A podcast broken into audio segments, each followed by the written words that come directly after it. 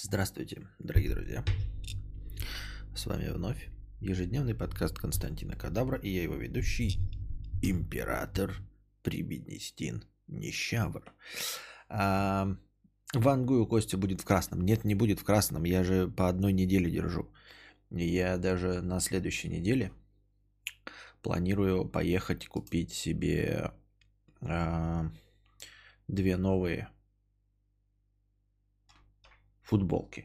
Ну, потому что на следующей неделе, на этой неделе не имеет смысла. Вот, поэтому я, в общем-то, никуда и не, и не поеду. И вот и все. Так. Что там у нас? Что там у нас? Так. Так, так, так, так, так. девяносто девять зрителей. А, я... все еще придерживаюсь новой политики запускать трансляцию по предварительному оповещению в Ютубе, но сегодня мне не удалось рано это сделать, потому что я рассчитывал попытаться перейти на новый режим. Все-таки довольно долго я придерживаюсь одного плохого режима, ложиться в пять-шесть утра и вставать в два часа дня. Решил сегодня пораньше встать, но в итоге не выдержал, и вечером все равно уснул, и вот я уснул и проспал, и получилось, что начал не в девять вечера, а в совершенно непозволительную полночь. Но, тем не менее, все по стандарту, все с оповещением и сразу с быстрым началом трансляции. Очередное заседание клуба «Центнер» объявляется открытым. Ура, товарищи! Добрый вечер, Костя и чат. И вам здравствуйте. Значит, какая-то...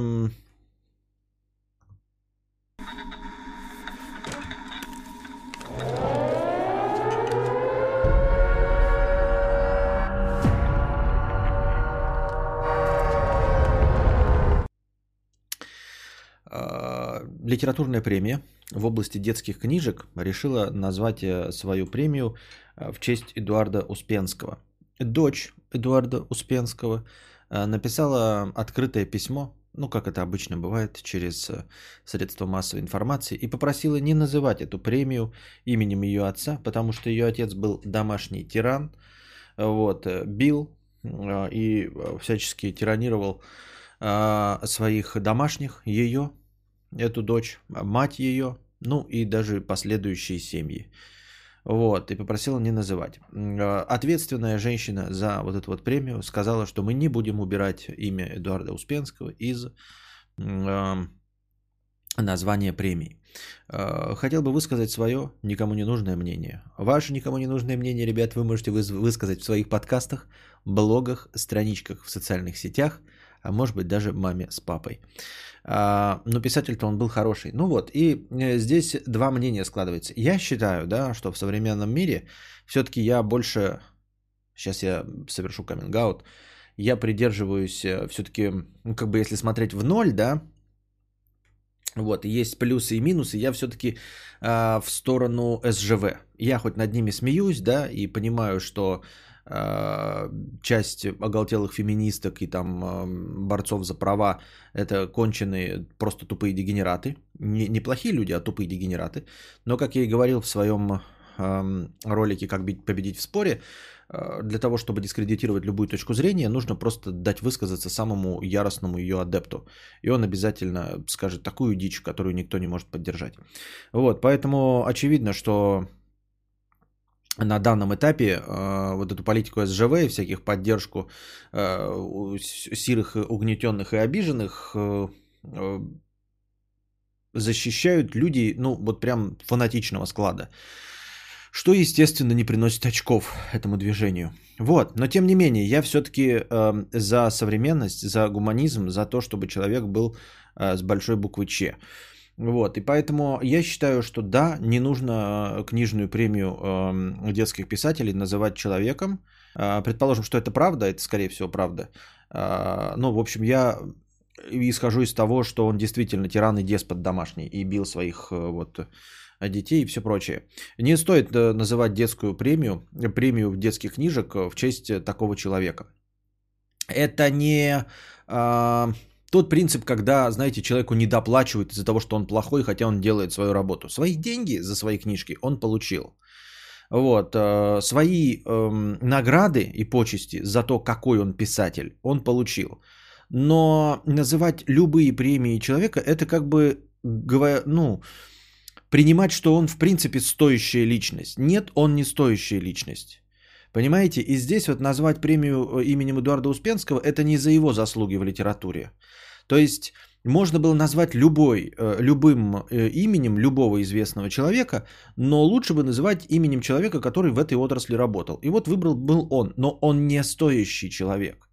Вот. Дальше задаемся вопросом, почему сейчас после смерти нужно, значит, танцевать на костях? Нужно танцевать на костях. И именно сейчас и всегда нужно танцевать на костях подонков и мерзавцев и ублюдков. Вот. Не забывать им ничего, даже несмотря на то, что мы с вами атеистически настроены и понимаем, что он ничего не почувствует. Нет, нужно танцевать на костях, чтобы сейчас те, кто до сих пор живы, понимали и видели, как издеваются над трупом, обоссывают вот, и обгаживают его могилу, чтобы они хоть что-нибудь задумались, а может быть кто-нибудь из них исправился, ну или хотя бы облегчил, облегчил то, что делает. Вот, поэтому после смерти, до смерти это не имеет никакого значения. Нужно озвучивать, нужно обсирать, нужно лишать регалий, отвратительные люди, все остальное. Если вы с этим не согласны, и думаете, что человека после смерти что уже трогать, то ну давайте тогда не будем трогать Гитлера, да? По вашей логике, не по моей ни в коем случае логике, а по вашей терпильской логике, ну он же умер, что с мертвого человека взять? Давайте не будем говорить о нем плохое, да? Так по-вашему выходит? Нихуя не так. Чикатило мразь, ебаный и подонок. Ни для кого это не секрет. Гитлер мразь, ебаный и подонок. И если человек семейный деспот и тиран и бил своих, и прожил долгую и счастливую жизнь до восьмидесяти лет, это не отменяет того, что он тварь, подонок и мерзавец, и никакую премию его именем называть не стоит. Понимаете, вот, например, Гитлер хорошие дороги в Германии построил, но премию, например, да, лучшему дорожному строителю имени Гитлера никто не делает. Понимаете?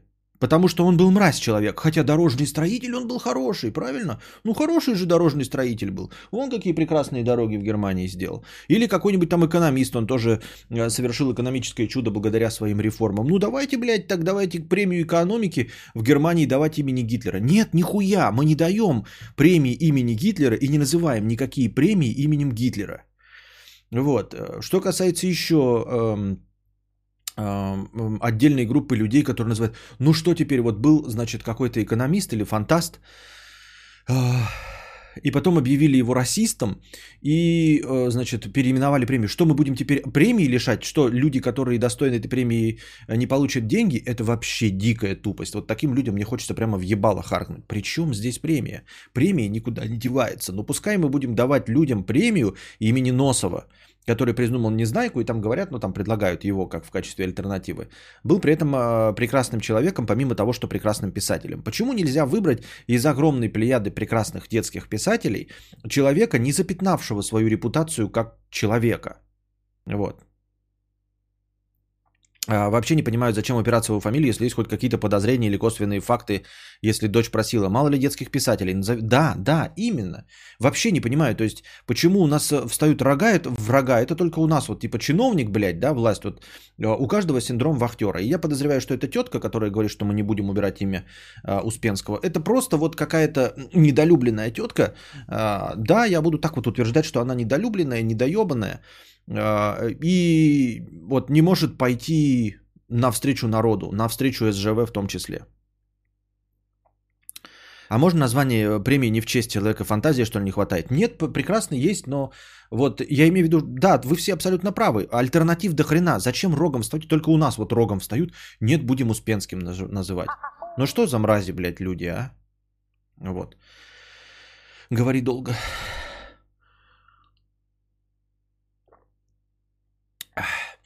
Кто-то еще задается вопросом, а что она так, блядь, долго молчала, да? Во-первых, она не молчала, потому что, когда я жене прочитал эту новость, она сразу сказала, нет, она приходила в какие-то подобия, пусть говорят, и там высказывалась. Там ее, естественно, с говном смешали, потому что у нас всегда так. У нас с говном смешивают неизвестного. Если известный человек, ему все прощать можно, да? Вот, например, Маратке Башарову все простили, то, что он жену бил, если... Если это правда, да, но я сейчас всем делал примерки, если это правда. Если он правда жену бил, то он плохой человек, отвратительный. Вот, и должен был лишиться всей своей карьеры. А он, тем не менее, выступает на телевидении, играет роли и все остальное. При том, что является публичной личностью. Публичная личность, понимаете, с большой силой, с большой известностью, перефразируем дядю Бена, наступает и большая ответственность. Поэтому, понимаете, поя, пия, исполняя песню ртом и получая за эти огромные миллионы, как я уже неоднократно говорил, нужно нести какую-то ответственность, потому что как, какая-то часть людей смотрит на тебя вне зависимости от э, заповеди «Не создай себе кумира» и создает таки э, из певца ртом себе идола. Поэтому, да, именно публичные люди должны себя вести прилично. В пределах, конечно, э, фрикерского образа можно там чудить, говном себя мазать. Вот, я не знаю, пьяным выступать там что-нибудь какую-то эту, да, ради смеха, ради потехи публики, ради клоунады, чтобы над тобой посмеялись и не захотели повторить твои выкрутасы. Но в целом публичная личность должна вести себя прилично, идти впереди планеты всей и быть максимально гуманной, понимаете? Это вы можете придерживаться каких-то отсталых, консервативных, патриар- патриархальных взглядов. А я считаю, что все, начиная от каки- какого-нибудь вонючего рэпера с тремястами тысячами подписчиков, он должен нести теплое, доброе, вечное, потому что наш мир и без того довольно поганая срань. Понимаете? И есть подозрение, что я тоже довольно поганый и гнилостный человек внутри себя. И мразотина. Но я не позволяю себе нести э, деструктивные вещи, даже которых я сам придерживаюсь. Вот. Меня сдерживает и самоцензура, и страх перед властью, и страх перед тем, что мне пиздюлей навалят, э, и все остальное. И тем не менее, я стараюсь нести теплое, доброе, вечное в конечном итоге, да, учить чему-то правильному. Я могу ошибаться, но в целом я довольно кровожадных взглядов, которых я все равно в целом не придерживаюсь в своем публичном пространстве, в смысле в своих публичных высказываниях, потому что, бля, ребята, испортиться мир может и сам по себе. У меня дана возможность, я сижу, не работаю, да, смотрите, жирею, давайте на своем примере, я сижу, работаю, жирею, вот, не добываю уголь, не спасаю детей, не кормлю стариков, не перевожу их через дорогу. Скажем так, я довольно вольготно живу за счет того, что развлекаю публику. Так может, я буду что-то нести хотя бы чуть-чуть светлое, вместо того, чтобы рассказывать или, например, заниматься хейтерством, призывами к травле или еще какими-нибудь погаными делами, или своим примером показывать, как что-то плохо делается. Понимаете? Потому что вот мне оказано величайшее доверие публикой, да, и я должен эту публику хотя бы чуть-чуть сделать лучше за те э, избыточные деньги, которые я получаю за свою работу просто пиздоболь ртом. Согласны со мной? Понимаете?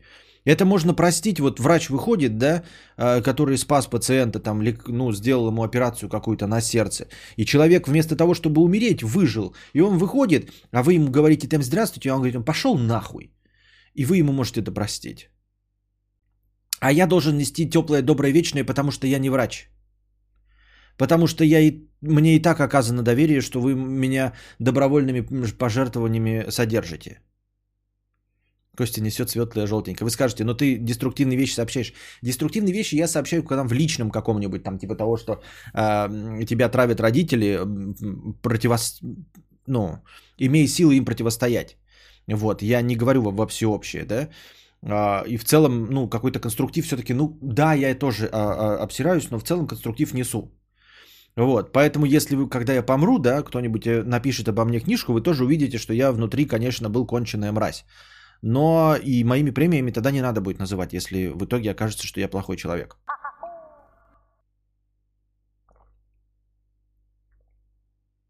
Вот. Поэтому, и когда мы, ну, видим вокруг столько массу писателей, в чем проблема назвать другим писателем? В чем проблема назвать не писателем, а просто премией детская, юношеская, что угодно, прекрасных, ну, детских и юношеских книг и произведений? Вот, я в целом выступаю против домашнего насилия в любой форме. в форме физического насилия, в форме психологического насилия и всего остального. Я говорю, вот этой темы слишком много вот нюансов, я попытался их описать, почему люди там против, да, почему она, например, до этого молчала, почему не подавала в суд. У меня для этого подготовлена была карпотка, которую я тоже не снял, про харассмент. И это часть тоже, вот домашнее насилие, часть харассмента. Люди, вы не понимаете, когда вы задаете таким вопросом, почему, э, почему она молчала, почему она там в детстве не говорила, почему она в молодости об этом не говорила, почему после смерти это не говорила. Потому что, ребята, страх. Потому что страх, ребята, потому что еще и в отличие от обычной семьи, она...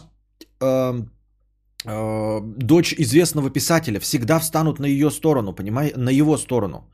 То есть не, не потому, что встанут на его сторону, что он бьет, это в любом случае плохо. Он скажет, я этого не делал, она врет, и ей поверят. И уже люди пишут, что она типа это делает, потому что она единственная не получила наследство. Вот. Возможно, люди не видят причинно-следственной связи и думают, что она не получила наследство, и поэтому сейчас мешает его с говном. Но то, что она мешает его с говном, положим, это неправда, никак не добавит ей наследство. Это абсолютно бессмысленно. Я думаю, что она не получила наследство, потому что она единственная, кто ему противостояла. Потому что в семье у нас, особенно в нашем консервативно-патриархальном обществе, женщина не выходит и не жалуется на это. Она ему противостояла, и он лишил ее наследства.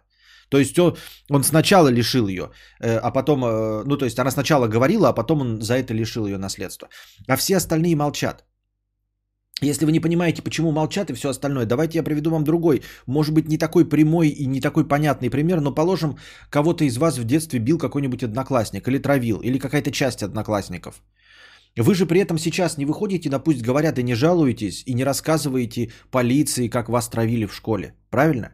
Ничего подобного. Но, предположим, сейчас кто-то выйдет и скажет, что вот одноклассник, который вас гнобил, да, бил и унижал. Сейчас э, по, по новостям объявят, мы вручаем ему премию мира и объявляем его матерью Терезой. Возможно, конечно, в силу лени и в силу того, что э, плохое забывается, э, еще по каким-то причинам вы тоже не выйдете, но вы сразу поймете человека, который выйдет и скажет, нет, этот человек мразь, он недостоин э, премии матери Терезы. Потому что он мразь, он меня в детстве бил. И да, до всего этого момента ты молчал. И если бы он ничего не добился, ты бы так и промолчал до конца жизни, и он бы прожил свою жизнь, и вы нигде бы не встретились. Но тогда, когда вступает такая вопиющая несправедливость, когда человек, который вас годами бил и унижал, вдруг получает почести, вы хотите это прекратить, потому что он нехороший человек, потому что он мразь, тварь, ублюдок и подонок. Именно поэтому она именно в этот момент еще раз... Она не первый раз уже. Еще раз напоминает о том, что он был мразь, подонок, тиран и деспот. Чтобы не назвали его именем премию, чтобы не существовало его имя в веках. Просто как хорошего человека. Да, имя на обложке книжки пускай будет семьдесят лет, а потом станет достоянием республики. Если он изменился, ничего он не изменился. Ничего он не изменился. Ну, а урок кармы и истории о том, что... несмотря на то, какой бы ты ни был человек, там она описывает, что он еще в секту какую-то ходил и поддерживал секту, где тоже э, домостроем страдали. И до восьмидесяти лет прожил. Вольготно, приятно. Посмотрите на его фотографии. Приятнейший мужичонка. Хуй ты поверишь, что он деспот и тиран. Вот. Кстати, да, на некоторых звезд смотришь и думаешь, ты-то чего ноешь, да. Нет, ну ныть-то можно. Я, ну, в смысле, в принципе-то никто не запрещает что угодно, да, там, э, имея миллионы денег, потом выйти и сказать, у меня рак, дайте мне денег, да, например. Если у меня будет рак, блядь, я выйду и скажу, ребята, дайте мне денег, я хочу вылечить рак, потому что мне, скорее всего, моих денег на излечение от рака не хватит. Но, тем не менее, э, ну, никто не мешает этого делать. Но в целом жаловаться на жизнь, да, я прибеднестен нищавр, безусловно. Но как бы игра игрой, но я себе отдаю отчет в том, что я в гораздо лучшем положении, чем человек, живущий, сидящий на зарплате и работающий с девяти до шести. Правильно? Да, у меня нестабильное положение, но такое нестабильное, да, что прям хз-хз. Кстати, я извиняюсь, конечно, с чего вы взяли, что он кого-то бил? Только со слов его дочери? Нет, там и говорят, типа, а что же остальные не подтвердили, на кого она ссылается, что он бил еще там ее мужей? Там есть ссылки, что где-то упоминала его одна из бывших жен, что они разошлись, там кто-то говорит, что про измену, она говорит, нет, потому что он домашний тиран. Не все готовы, понимаете, выдержать волну хейта. Я подозреваю, что сейчас она волну хейта в личку схватила охуевшую от непонятных людей, которые почему-то будут его защищать, которые назовут себя его фанатами и всем остальным. Так же всегда происходит, понимаете, люди-то говноеды. Не, человек не публичный заранее, да, не готовый к хейту, э, не готов высказаться против э, известной личности, вне зависимости, отец там это или что-то такое, понимаете? Ну, то есть, например, это я могу сейчас выпустить ролик и назвать Моргенштерна, например, говном, да? Ну, там какое-нибудь разоблачение. Нафиг мне это не надо, я не считаю его плохим человеком. Я думаю, что он прекрасно все работает, разоблачает. Но я имею в виду, что Стас Айкак просто это может сделать. Вот. Человек, привыкший к хейту, человек, знающий, что такое интернет-аудитория, человек броневой. Он может все это сказать и сделать.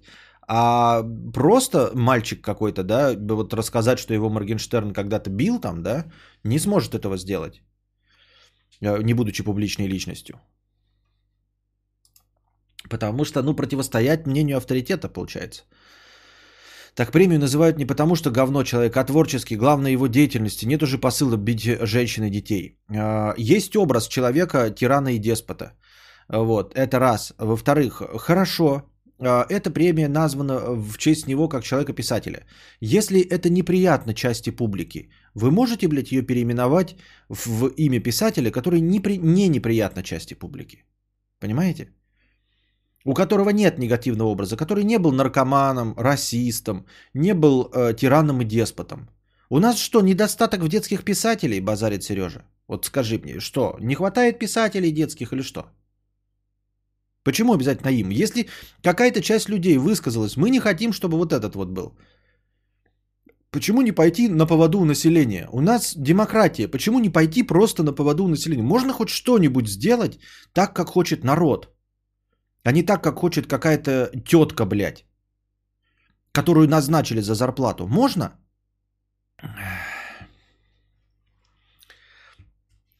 У людей с работами еще нестабильнее положение, сейчас особенно заметно. Да-да, я уже давным-давно об этом говорил, когда я сам об этом очень часто задумывался, о том, что я живу на донаты, именно поэтому я и стараюсь, знаете, слишком долго не сидеть на шее одного там топового донатера, потому что мне хочется, чтобы вы все поддерживали стрим, чтобы...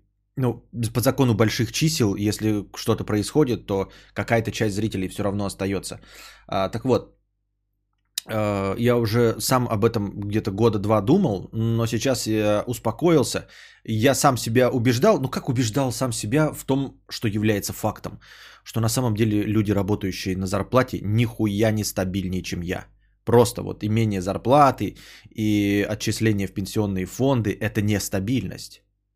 Против того, чем занимаюсь я, никто у нас не находится в стабильности. Нет у нас такого, что ты пошел на работу, э, на завод, и точно будешь уверен, что этот завод простоит сорок-пятьдесят лет, и ты потом выйдешь и получишь пенсию, которой тебе хватит, чтобы путешествовать по Японии с фотоаппаратом.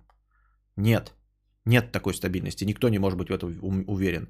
Поэтому э, фрилансеры, вот у нас там говорят, до сих пор пишут в статьях, вы знаете, фрилансерская или писательская работа, самый бла- главный минус, что нет стабильности. Вот сегодня у тебя есть клиенты, а завтра нет. Ну и что? А ты работал э, в магазине продавцом. Сегодня у тебя есть магазин, а завтра нет.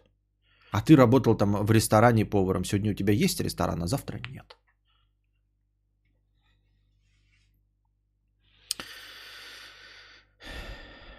Я придерживаюсь позиции, что лучше отпустить, если это не уголовка, то лучше отпустить и забыть, как только ненавист, ненавистник ушел, переступил твой порог, так легче жить.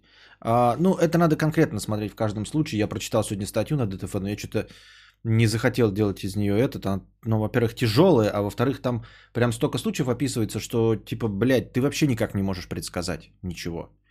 Насчет домашней тирании и насилия, ну, прям вообще не можешь предсказать. Помимо очевидных случаев, когда тебя там кто-то бьет, да, в семье, есть случаи, когда ты типа вот нормально все, окей, тебе никто, к тебе никогда не прикасался, но ты решил с ним разорвать отношения, а он пришел тебя и порезал, блядь, через пять лет. Там рассказывают бразильский случай, да, какая-то женщина развелась с мужем, он никогда ее не бил, развелась, пять лет прожила себе спокойно, а потом решила заново замуж выйти. Он решил, что это оскорбление, пришел ее и зарезал. Вот, от такого никто не застрахован. То есть ты, когда спрашивают, типа, как ты выбирала, разве ты не видела? Нет, в романтических отношениях это все нет. Там описывается психология всего этого. Ну, понимаете, чтобы этим вот реально присесть вам на уши в такой негативной теме, нужно прям к этому готовиться. Я не готов читать столько негатива. Вот, и для того, чтобы, ну, какой-то правильный образ сформировать, надо прям книжку какую-то, наверное, прочитать. А так по статье, просто статья звучит и в целом сводится к тому, что ты, блядь, нихуя почти предсказать не можешь. Ты начинаешь общаться с человеком, и тебе говорят, а что ж ты не заметил, что она такая дура, блядь, психованная? Да она не была дурой психованной. Понимаете, пока не триггернет. То есть это может даже не, не открыться после свадьбы. Нет, вы можете годами жить, а потом что-то вдруг триггернет. И она вспомнит насилие в детстве. И, и самое удивительное, что люди, которые э, столкнулись с этим в детстве, которые очень этого боятся, страх, повторяют абсолютно ошибки своих отцов. Вот они в детстве боялись, э, как батя пьяный, блядь, бьет жену и ребенка. И потом спустя годы у них триггерет, и они повторяют то же самое. Я вообще поражен от этого, да? От этого никто не застрахован. Я так думаю, мы все, значит, мамкины максималистки, максималисты. Стараемся максимально не походить на своих родителей. Ну, это проблема отцов и детей, да? Мой батя говорит, что так надо, я буду все ему назло поперек делать. Вот. И все равно получается, вот мой батя говорит, говно ему назло поперек. А батя твой алкаш? Ну, давай назло поперек, не пей никогда. Нет, ты становишься таким же алкашом. Как так-то ебать, блядь? Как так-то ебать? У тебя батя вот золотые руки, блядь, прекрасный электрик. Его на, на расхват всю жизнь, блядь, был. Электрик там шестого разряда, например. А также алкаш и бьет жену. И говорит тебе, например, там, я не знаю, что царская Россия была лучше. Ты такой, батя мой, говно ебаное, блядь. Вот буду назло ему поперек все делать. Царская Россия говно. Электриком отличным не буду, электричество буду ненавидеть вообще, всю физику ненавидеть буду. Но бить свою жену буду, блядь, как он, и алкашом буду, как он. Ты, сука, ты почему, блядь, против того, что у него было хорошее, а все, что было у него плохое, ради чего и стоило не повторять его судьбу, ты повторяешь? В чем прикол-то?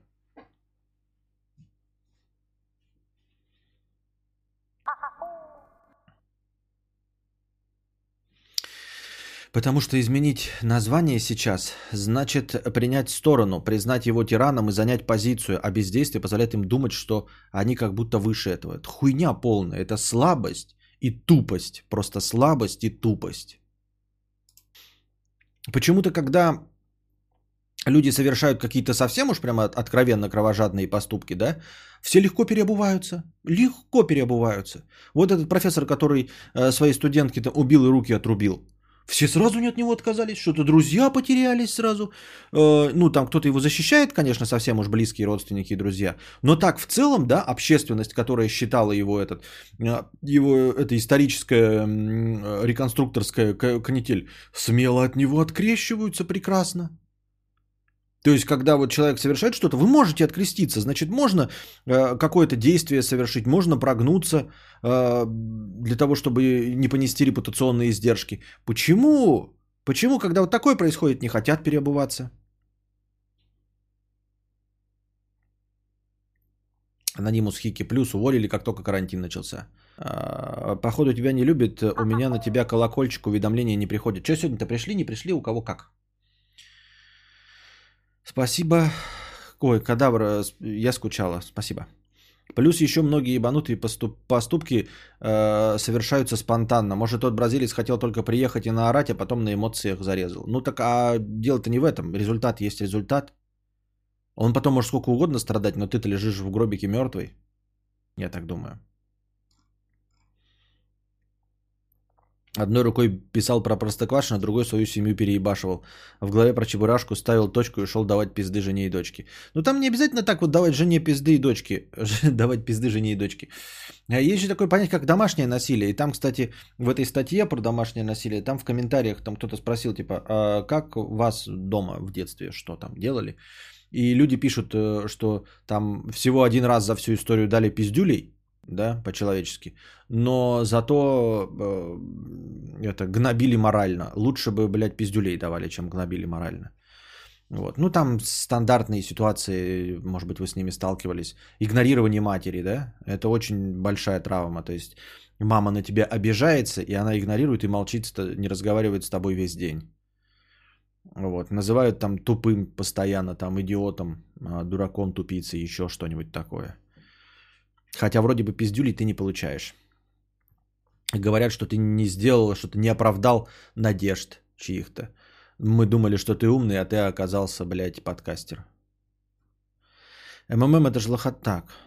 Что? МММ какой-то. Бабушка говорила, что домашнее насилие лучше магазинского. Понятно.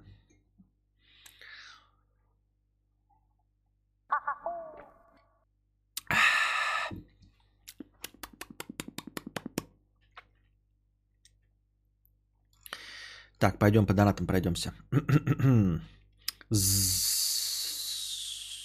Зумер, пятьдесят рублей.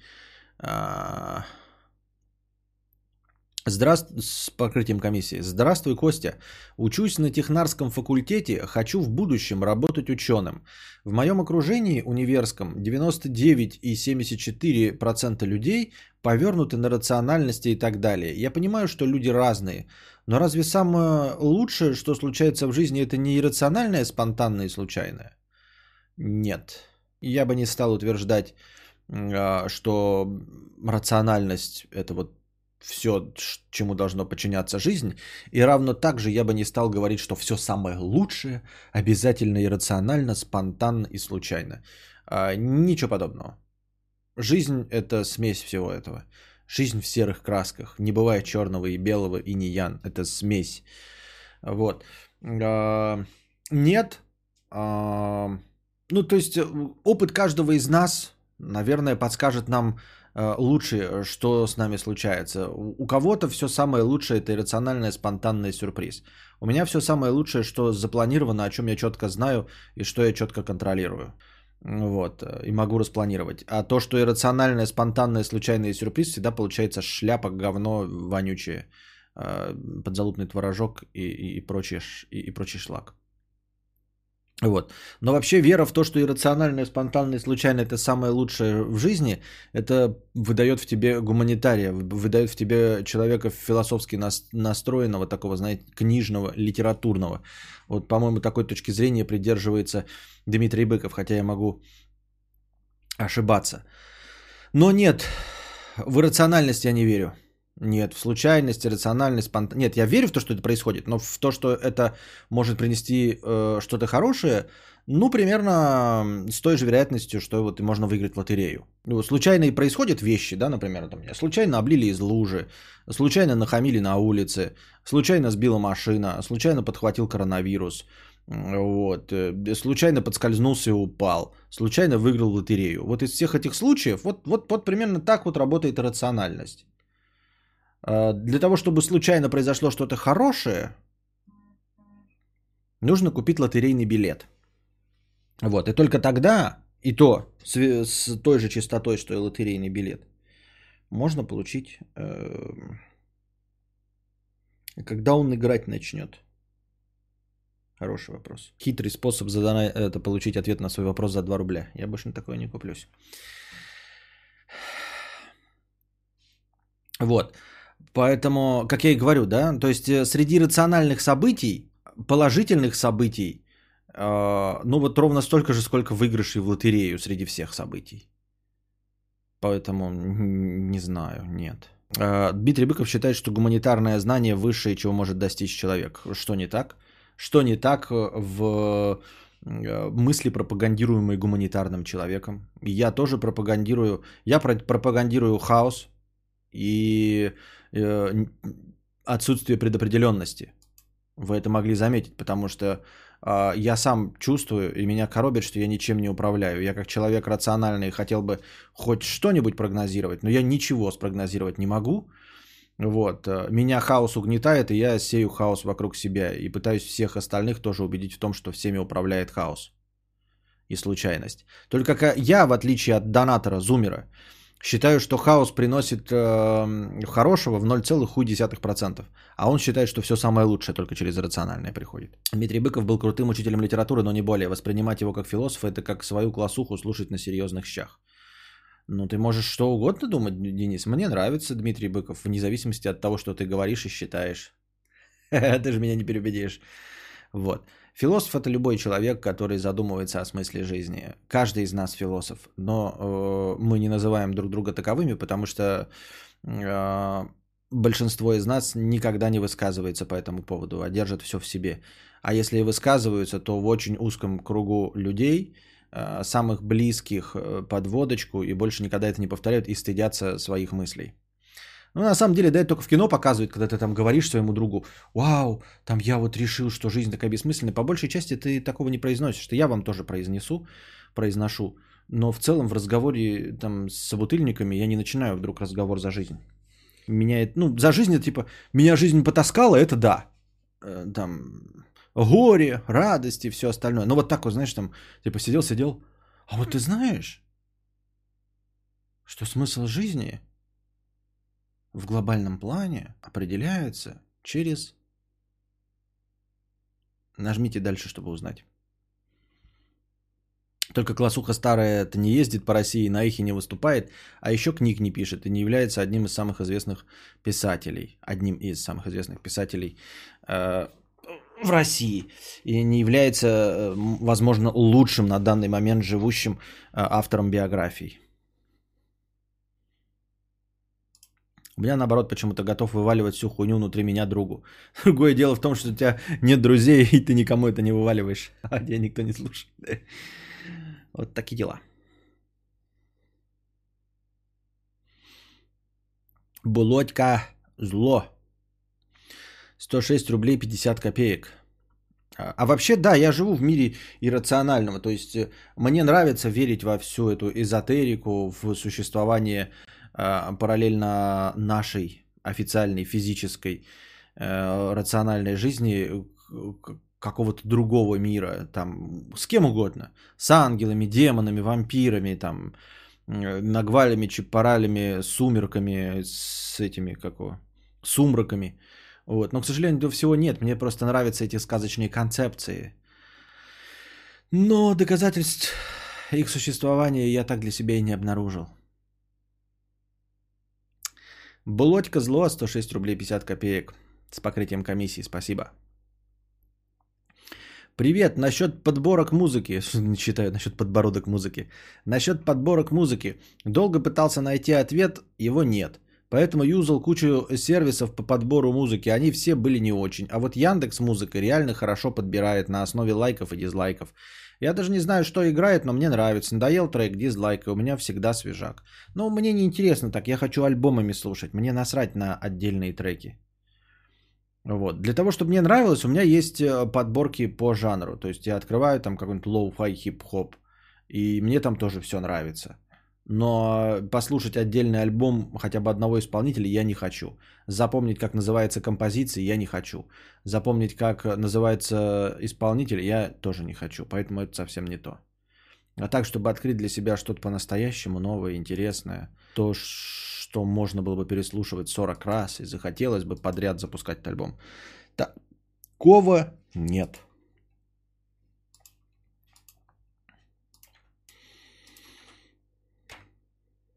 А теперь наша любимая рубрика «Скатерть Андрюша». Вот что хуйня. Итак, продолжаем список того, что бесит друже. Первое. Как же, сука, бесит, когда просишь продавщицу отчекрыжить триста грамм колбасы, а тебе кладут триста семьдесят. Я сказал триста! В этом, кстати, даже есть мемасик в интернете. Я видел гифку такую, знаете, там, типа, подходишь, и у тебя, у тебя там ограниченное количество денег, ты хочешь сэкономить, вот, и говоришь: «Взвесьте мне, пожалуйста, сто пятьдесят грамм орехов». Она такая насыпает на весы. «Тут килограмм триста семьдесят, будете брать?» Окей. Ты типа соглашаешься постоянно, ну, говоришь сто пятьдесят грамм, тебе килограмм триста семьдесят весит. Вот. Так что это распространенная проблема, когда люди не могут отказаться от, лично, от лишнего. На самом деле я почти всегда соглашаюсь, потому что я неразборчив в еде и избыточен. И я всегда называю сначала меньше, а когда мне предлагают больше, я просто соглашаюсь. Ну, типа, потому что я хочу. Не потому что я терпила, а потому что я реально этого хочу. И такой, блядь, надо, короче, три килограмма шашлыков взять. Не три килограмма, ну, там, например, да, там, Так, на один раз полтора килограмма. Многовато, конечно. Она ужарится, будет килограмм, но все равно я же все это сожру, обожрусь, будет жирно. Взвесьте мне, пожалуйста, восемьсот грамм мяса. Она такая взвешивает тысяча двести. Да, да, да, да, да, да, да, да. Ты молодец, ты видишь мою харю, ты видишь мои лоснящиеся щечки.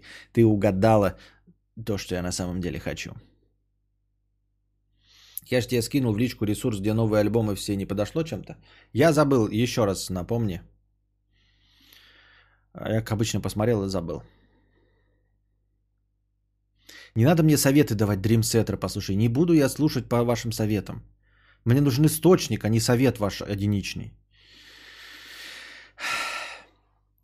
Я сказал триста, то есть я ожидаю, что ты, старая карга, постараешься максимально близко к этой цифре отрезать. Да, я понимаю, что они хотят побольше продать, но лицемерие в том, что будто бы я не понимаю, что она отвешивает еду тысячу раз в день и может ответить с точностью до грамма.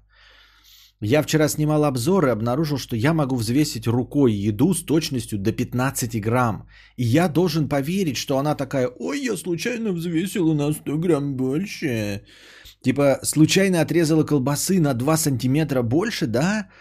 Да, да, так я и поверил. Причем всегда отрезает так, чтобы было дохуя больше.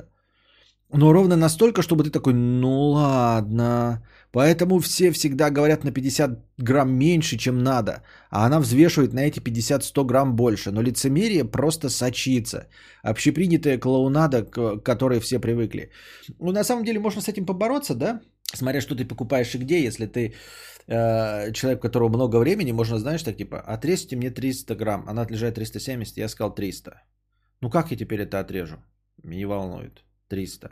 Я не буду вам резать. Да и похуй, и уходишь. Потому что останется вот этот триста семидесятиграммовый кусок. Ей нужно будет его все равно кому-то впарить. И вот она будет думать, кому впарить этот триста семидесятиграммовый кусок. Можно уйти просто, понимаешь? И купить в другом магазине. Ну, а это, конечно, борьба.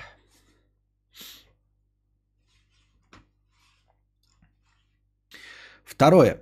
Бешу сам себя, потому что постоянно забываю клевые идеи. У меня такое бывает три раза на дню. Я придумываю идею для рецепта, обзора или просто какой-то гениальный бизнес-ход и просто клянусь себе, что это настолько яркая мысль и настолько outstanding move, что эту идею я уж точно не забуду никак. Но спустя пару часов остается только послевкусие собственной гениальности. На месте ничего, там пусто. Знаешь, будто идешь по лесу и видишь лёшку кабанов, которые, услышал, услышав тебя, убежали. Еще дымится их помет, еще выпрямляется примятая трава, еще не упали на землю листья, которые они сшибли, пробегая мимо. Но их уже нет. У меня так с идеями. Вот, а еще... Я вот когда его придумал... Что там? Ставка какая-то? Я вот когда его придумал, потом так в зеркало посмотрелся и подумал: ну какой же я молодец, какие же планы я придумываю. Понятно. Вот.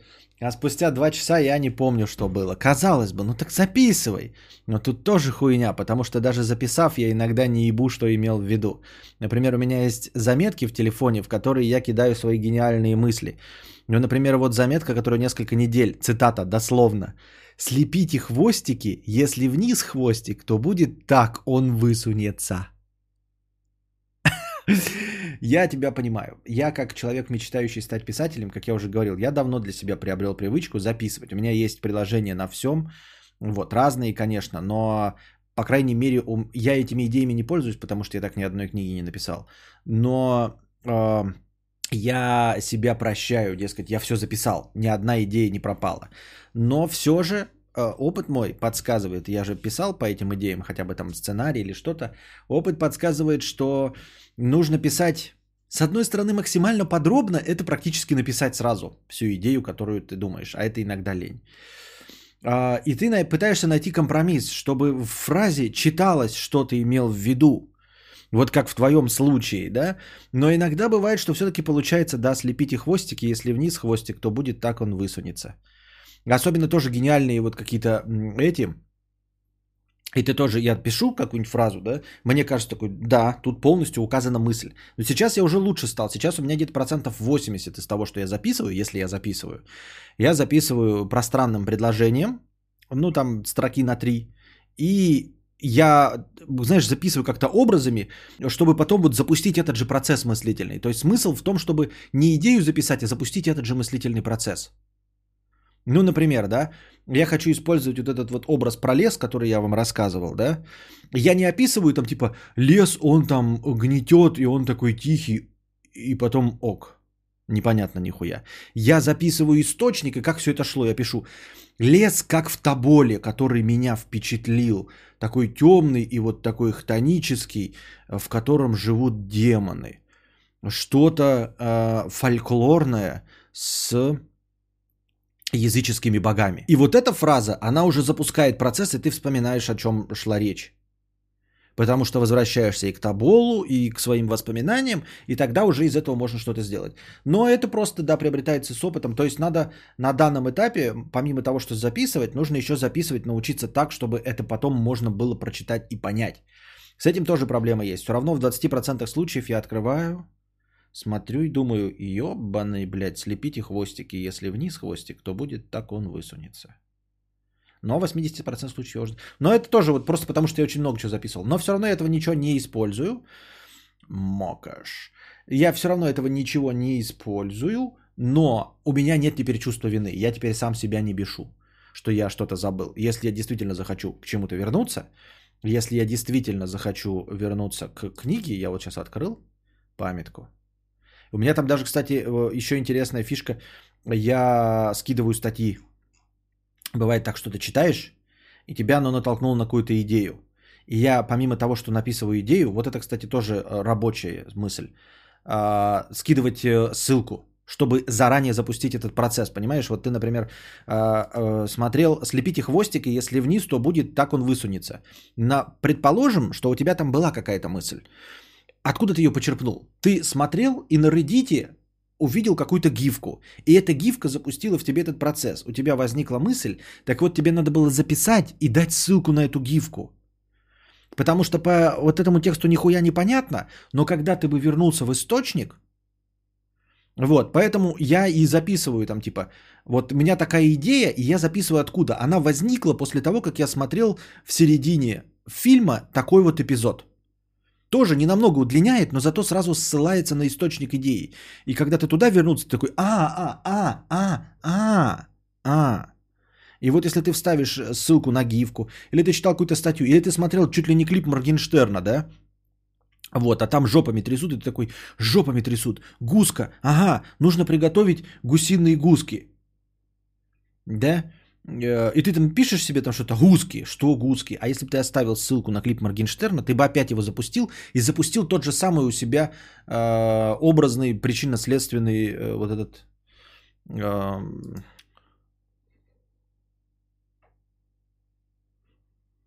хочу, вот хочу придумать, я же могу сейчас поменять и сказать другими словами. Я, вот, я начал, не продумав до конца фразу, сказал образный, причинно-следственный, и теперь попытаю, попытаюсь, пытаюсь набра- подобрать э, слово в мужском роде. Эксперимент? Нет. Образный, причинно-следственный образ, тавтология. В тупик себя завел. На тексте это все легче. Сразу пишешь, пишешь, в тексте вообще прикольно. Именно под, поэтому... Э, Я, конечно, механизм. Да, можно механизм. Я... Поэтому, естественно, в карпотках и очевидных вещах ты так вот запутываешь себя, согласуешь слова в предложении, думая, что ты их закончишь словом женского рода, а выходит только мужского рода. И ты это переписываешь, все нормально, поэтому звучит хорошо. Но мастерство заключается в том, чтобы начать какое угодно предложение и закончить его каким угодно словом. Вот так я тренируюсь. Но типа я начинаю говорить э, о чем-то в женском роде, и я еще не знаю, чем я закончу, а потом, благодаря своему богатому словарному запасу, я придумываю подходящий синоним в женском роде. Вот в чем заключается сложность. Мне сегодня в ресторане понравилось маленькое, сочное, вкусное, я еще не знаю что.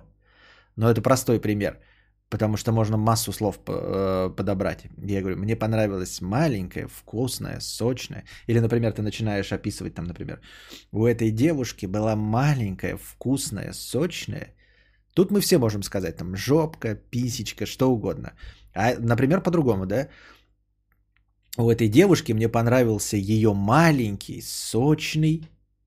Вот кто, если ты начал? Ну, курага. А теперь давайте попробуем в мужском роде. Ты уже начал говорить комплимент. Я уже все, понес мыслительный процесс.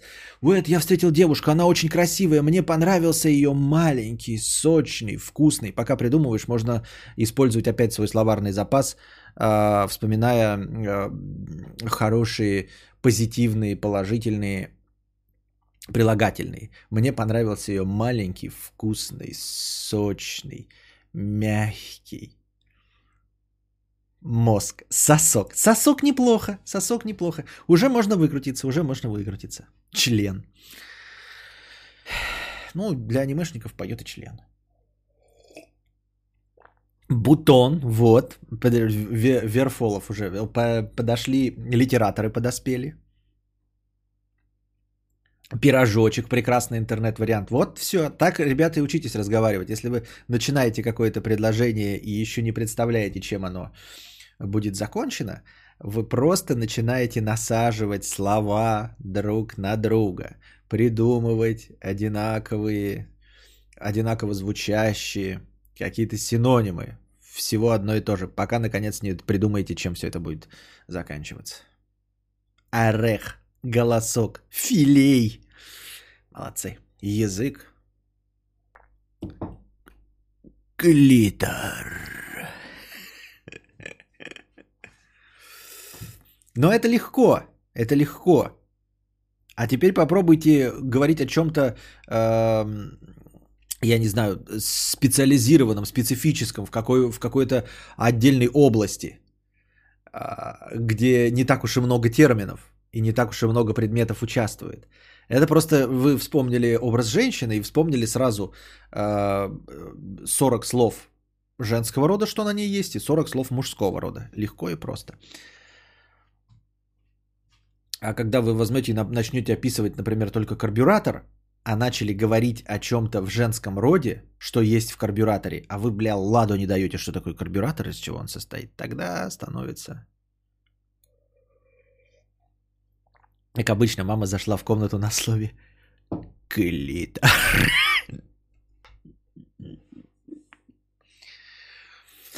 Давай пример сложной области. Так я ее сразу так и не придумываю. Вот, я в итоге купил себе. Малинки, малинки, сплошные вечеринки, брюнетки и блондинки. Себе тихо и смешно. Ну, короче, ты используешь эдетику. В школе проходили с первого по четвертый класс этот метод запоминания. Очень эффективно. Не раз помогало на других предметах. Да и просто круто развивает память. Ну, и да, это позволяет многословно и развернуто отвечать на вопрос, когда ты не знаешь ответ. Это знание, это умение пригождается в студенческой жизни. Когда ты отвечаешь э, на какой-то вопрос максимально пространно. Хотя можно ответить в двух словах. Просто короткие, э, двухслововые, двухсловейные ответы никому не нравятся, поэтому ты разжевываешь, льешь воду. Но тогда мне это не помогало. Толстантин, ты столько газировки пьешь, у тебя диабета нет еще? Будем надеяться, что нет. Итак, дальше. Какие хвостики? Чего слепить? Это про выпечку, про креветочные хвостики. Куда высунется и кто? Что это за говно? Минут пять-десять, пятого, три, четыре. Волосы в капусте. И ладно бы я забывал все целиком. Забыл и забыл. Но бубнить-то? Че бубнить-то? Но мозг, сука, оставляет ощущение, что тут что-то было. Я что-то помнил? Эй, мозг, что я помнил? Что-то помнил, точно. А что? Хуй его знает. Ну да, ну да, пошел я нахер.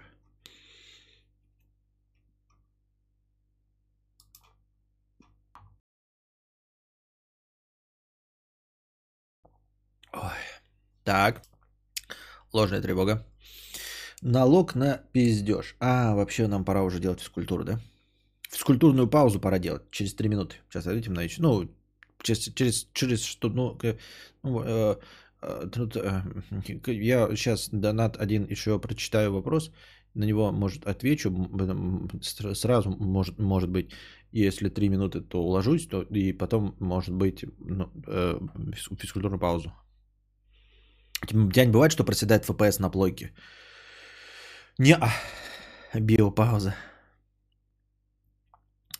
Вот сидим, грустим, что смысла в жизни нет. А представь, к тебе придет высшее существо и скажет: смысл есть. Я создал тебя, чтобы ты делал табуретки. Нахуй мне такой смысл? Лучше буду бессмысленно гедонизировать, чем осмысленно заниматься тем, что не нравится. Ну, как сказать, как сказать. А, тут такое дело. А, само осознание того факта, что смысл жизни существует, даже если ты не выполняешь порученное тебе задание, а, все равно делает твою жизнь более качественной, я считаю. Ну, типа, вот ты живешь бессмысленной жизнью, и тебе приезжает инопланетянин и говорит: твой смысл жизни, вот твоя задача, делать табуретки. А ты такой: я не буду делать табуретки, и не делаешь табуретки. Вот. И все. И профукал ты свой смысл жизни. Но ты до конца жизни живешь с мыслью, что ты нужный член общества, что тебя для чего-то создали, что ты не балласт, как сейчас, не девяносто пять процентов аудитории, которая нужна для лайков и рекламных контрактов. Понимаешь? Даже если тебе не нравится твой смысл жизни, тебе скажут: твой, твоя задача, ты создан исключительно для того, чтобы убирать туалеты. Именно то, что ты убираешь туалеты, приближает, я не знаю, мир во всем мире, единое человечество и бессмертие.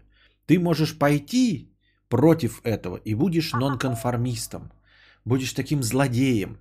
Но ты будешь знать, что ты злодей, который существует, который не случайность, не вошь, не пылинка, а личность, которая была создана с какой-то целью. Но ты пошел против богов, которые создали тебя для выполнения задачи. Но задача у тебя есть. А сейчас у тебя ничего нет, ты никто. Ты не нужен никому. Ни мне, ни государству, ни человечеству. Разве только маме. В чем может быть причина, что две иконки по рабочему столу перемещаются сами? У тебя стоит TeamViewer, и кто-то смотрит на твой рабочий стол, запустил твою вебку и смотрит на твои нюдесы.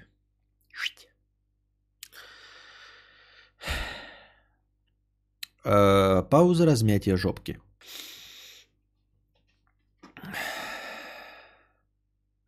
Настюшка, триста рублей. Зачем и почему Лебедев выскакивает справа внизу? Ну, выскакивает и выскакивает. Это мемасик э, про то, что э, украшенный э, старый черт э, с кризисом среднего возраста выпустил видос, где говорил, что не стоит переживать и горевать из-за смерти известных личностей. Ну, вот, например, кто-то умер известный. Ну, умер и умер. Вот. И это почему-то, по какой-то причине превратилось в мемасик. И теперь используется портрет Лебедева, когда нужно сказать про что-то смерть, про чью-то смерть. Например, кто-то вот опять известных умер, и ты таким образом высказываешь свое мнение, схожее с господином Лебедевым. Дескать, мне насрано на то, что умер этот человек. Ну, умер и умер. Мем расширился, и теперь он используется в качестве вообще любого слова, обозначающего, что тебе насрано на какой-то процесс. Например, Константин объелся. Ну, а объелся и объелся. Вот и все. И так можно говорить про что угодно. Выражает мое мнение, что, дескать, ну, случилось и случилось.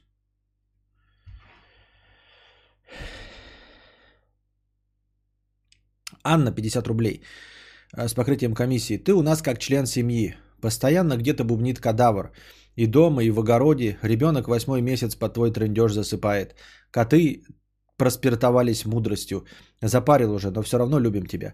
Спасибо, Анна, за добрые слова, за пятьдесят рублей с покрытием комиссии. Но, конечно, ребенку восьми месяцев слушать мой голос может быть и успокаивающий, потому что это просто как голос человека, ну, как радио. Но мне кажется, это немножко нездоровая канитель, потому что я использую абсцененную, или как там, абсценную, абсцененную, как правильно сказать, лексику. Я стараюсь от нее избавляться и использовать только по случаю, но полностью от нее не избавился. И мне теперь стыдно стало, что восьмимесячный ребенок слышит мои плохие слова. И я при том, что э, своего ребенка я стараюсь оградить от своего словарного запаса. И дома мы избегаем матов. Мы, конечно, используем и жалеем об этом какие-то жаргонные слова. И боимся, как бы наш ребенок не стал шокать и гэкать, потому что мы для юмора, мы-то взрослые люди, можем говорить с нормальной буквой «Г» и чтокать, но дома чисто ради прикола и уже забыли, как говорить по-нормальному, все время «шо ты, гэк, и ты читю». И теперь боимся, как бы ребенок не заговорил так же. Ну, в смысле, хочется, чтобы ребенок выглядел интеллигентно, так-то нет никакой... Никакой что? Вот опять никакой что.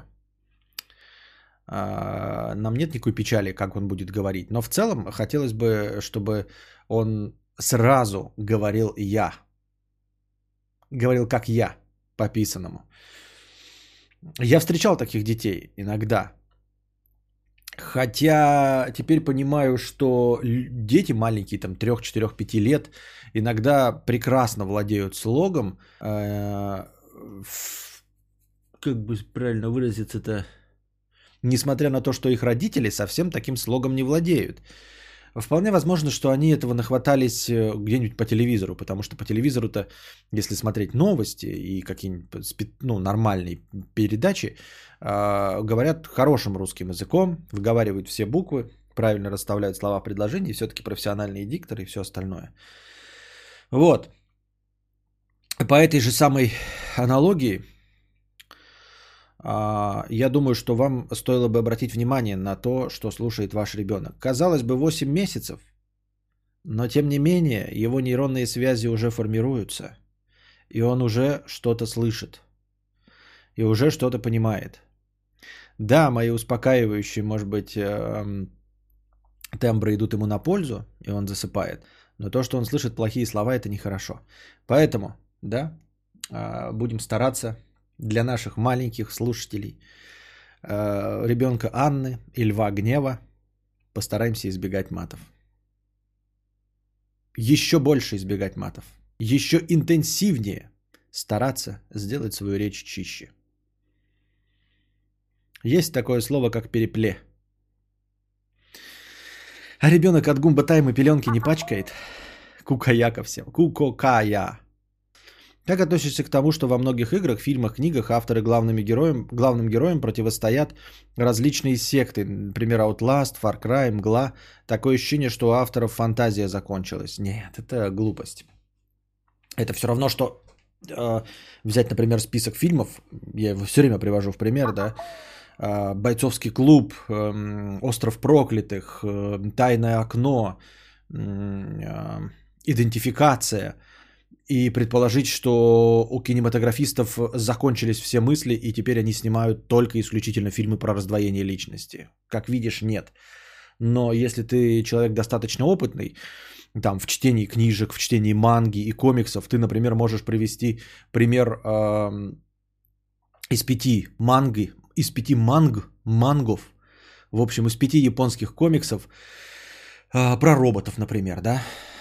Можешь привести пример из семи японских мангов э, про гомосексуализм. Это не будет означать, что авторы манги исписались. Ничего подобного. Вот. Ты просто взял несколько примеров. Outlast, Far Cry, Мгла, э, где главными антагонистами выступают секты. И почему-то предположил, что больше нет других врагов. Можно сказать, а что... Злые миллиардеры э, – это единственные эти теперь враги. А то посмотришь «Супермена», «Крепкий орешек четыре», э, «Квант милосердия».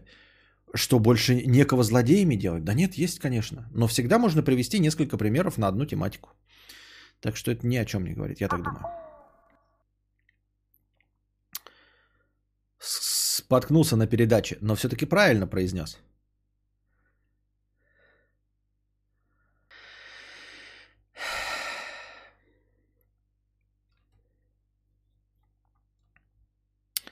Так.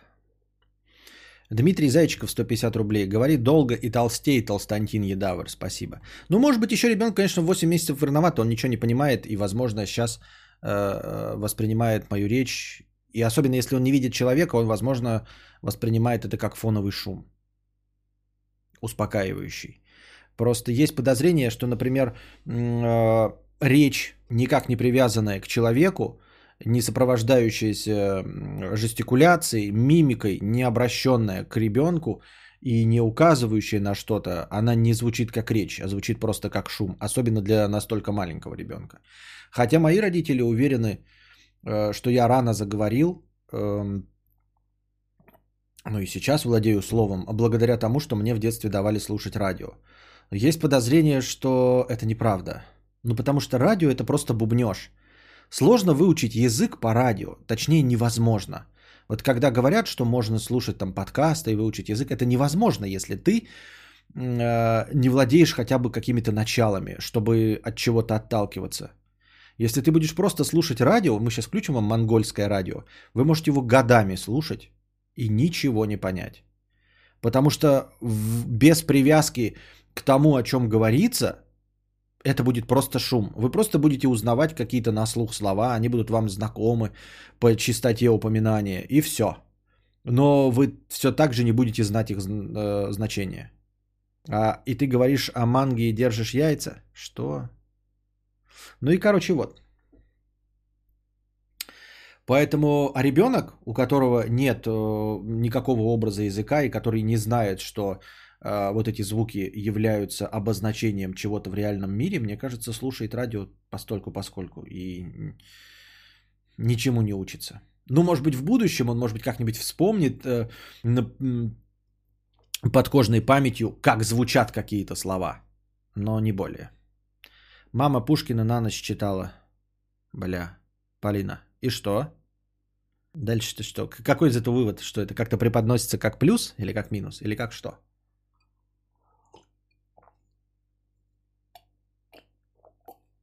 Но как только ребенок начнет понимать отдельные слова, стоит его отключить. Особенно дети же реагируют на эмоциональные слова, на всплески интонаций. Поэтому они так легко запоминают маты. Мы же маты-то в большинстве случаев, если еще стараемся избегать их в реальной речи, в живой речи, мы их используем в крайних случаях, когда совсем уж что-то. И это очень хорошо запоминается. То есть ты ребенку говоришь хлеб, хлеб, хлеб, хлеб, хлеб, хлеб, хлеб, хлеб, хлеб, хлеб, хлеб, хлеб. И он этот хлеб будет запоминать долго. Но стоит один раз уронить молоток на ногу и сказать «бля». Вот он это запомнит мгновенно. Поэтому вот за этим нужно следить. Как только ребенок начнет понимать слова, нужно его отключить. ББ нужно отключить. Отключить ребенка во время подкастов никогда. Да что вы расшутились? Иши. А вот Букашки нет, она бы сейчас записала ваши искрометные шутеечки. Это правда вы? восемьдесят девять пятьдесят шесть с покрытием комиссии. Правда я. А раньше тоже были вы? И раньше тоже был я. Спасибо вам за все. И вам спасибо. И попугаю уложить не забудьте. Попугаю. Я все слова там просрал. Укладить попугаю. Видел у дружи хлебную жабу? Видел. Лет пятнадцать назад у меня дверь в номере в гостинице заклинила, мобильника, мобилки еще не было, в номере была радиоточка. Я включил радио, и ручка от него отпала, и я четыре часа слушал какого-то батюшку. Вот это сюр. Прикиньте, в мотеле, а там еще там ничего не работает, ну, пятнадцать лет назад, ни интернета нет, ничего, или, возможно, телевизора нет, просто в гостиничный номер у тебя закрылся ты, открылся и там, э, здравствуйте, дорогие прихожане, сегодня наш утренний воскресный эфир, радио Радонеж, посвящен, нет, ну, подождите, не так, у батюшки, которые выступают по радио, это обычные опытные батюшки, которые в церкви проповеди читают. А у всех, кто читает проповеди, они читают их громко, без микрофонов, без, без ничего, у них голос понижается. Вот послушайте какого-нибудь Всеволода Чаплина, вы думаете, почему у него такой низкий голос? Потому что, когда ты читаешь в церкви, у тебя с тренировками голос становится все ниже и ниже. Поэтому... С вами преподобный Прибеднестин Нищавр. Здравствуйте, дорогие слушатели. Радио Свободный Кират. С вами я, ваш бессменный ведущий, рассказывающий вам дикие, интересные, эмоциональные истории. Присаживайтесь поудобнее, приготовьте чаю, возьмите печенье. Готовы, мои дорогие? Ну что ж, как говорится, поехали. И четыре часа.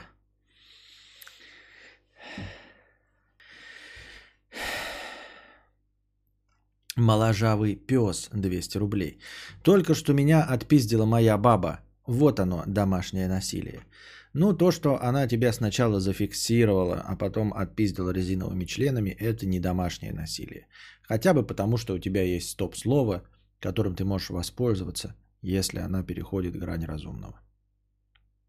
No Cure for Fools, триста шестьдесят два рубля. На стабильность, спасибо. Кокос, пятьдесят рублей. пятьсот рублей с покрытием комиссии. Посидим еще немножко, спасибо. Андрей, двести рублей. Донатим... Король помидоров, пятьдесят рублей. двадцать семь лет. Живу с мамкой. Особо друг другу не мешаем, но завтра у нее др, и она позвала гостей, с которыми я пиздец как не хочу видеться. Я сказал ей, что на сутки сниму комнату в гостинице. Она обиделась, сказала, что сама не успеет пожарить шашлык. Мудрец, я уебок или имею право на такое действие? Да, право-то ты на что угодно имеешь, но для того, чтобы не ссориться просто так со своими сожителями, можно придумывать другие причины. Можно придумать причину, что тебя э, позвали самого на день рождения.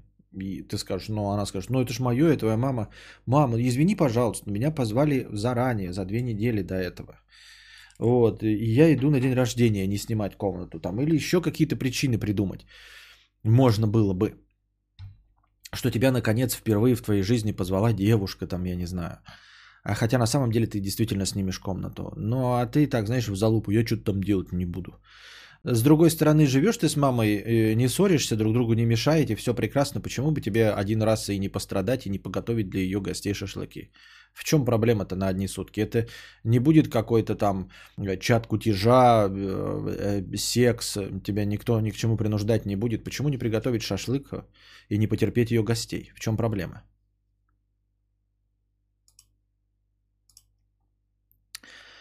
Меня мурлоки в Варкрафте... А лучше бы жена, понятно. Вспомнилось, как всех одноклассников э, печеньками заманили в, религи... в религиозную группу после школы. Понятно. Хубобер, двести рублей с покрытием комиссии. Спасибо за оперативное выкладывание аудиозаписи и хэштег аудио. Спасибо. No Cure for Fools. Еще немного стабильности в это нестабильное время. Спасибо. Coldberry, сто пятьдесят рублей с покрытием комиссии. Спасибо за покрытие комиссии. Смотрю на топы музыкальных сервисов и диву даюсь. Бесталанная, омерзительная, убогая продрись. Продрись, ребята. Новое слово в наш словарик. Слово дня. Запишем. Приготовили свои блокнотики, открыли их на букве «П», записываем. Продрись. По буквам П, Р, О, Д, Р, И, С, мягкий знак. Продрись. Нечто плохое, некачественное, производная от слова «дресня». Используется с негативно выраженными прилагательными: бесталанная, омерзительная, убогая. Пример употребления. Смотрю на топы музыкальных сервисов и диву даюсь. Бесталанная, омерзительная и убогая продрись. Продрись. Слово дня на канале Константина Кадавра.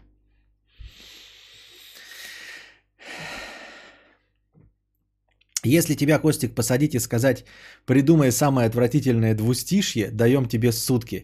Ты не додумаешься, да гречка мартини, мы на карантине. Сука, ну как? Гречка мартини, мы на карантине. Почему люди котируют такую тривиальщину? Хуйнян, а хуйнян. Хуйнян. Хуйнян. Уши хуйнян.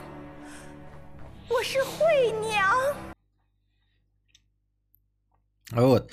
А, на самом деле я уже говорил, я как человек старый, но стремящийся молодиться, все-таки осознаю и помню, какую продрись мы слушали в свое время и какую продрись я слушаю до сих пор. Поэтому то, что есть сейчас, ничуть не бесталаннее, ничуть не омерзительнее, ничуть не убоже, чем было десять лет назад, чем было двадцать лет назад, чем было тридцать лет назад. Ничего не изменилось, дорогой Cold Brew. Изменился лишь ты. Ты стал старым. И теперь все, что любит молодежь, для тебя продрись. И ровно так же, как и в свое время Задорнов смеялся над рифмами современной эстрады девяносто пятого года прошлого века. Равно так же он смеялся над забавными, смешными, тупыми рифмами. Твои губы, как там, как яйца орла. Или головой на юг, там что-то сердцем на восток. Также он смеялся в двухтысячном, в две тысячи пятом, в две тысячи десятом. И также ты сейчас смеешься над современными рифмами. Современная эстрада – это... ширпотреб для широкого круга слушателей. Не для того, чтобы это любить, и не для того, чтобы помнить об этом в веках. Это для того, чтобы прямо здесь и сейчас развлечь себя современным звучанием. Раньше вот современно звучали там руки вверх. Сейчас мы, какая-то часть из нас считает их классикой. Хотя люди старшего поколения все еще считают руки вверх говном наравне с Моргенштерном.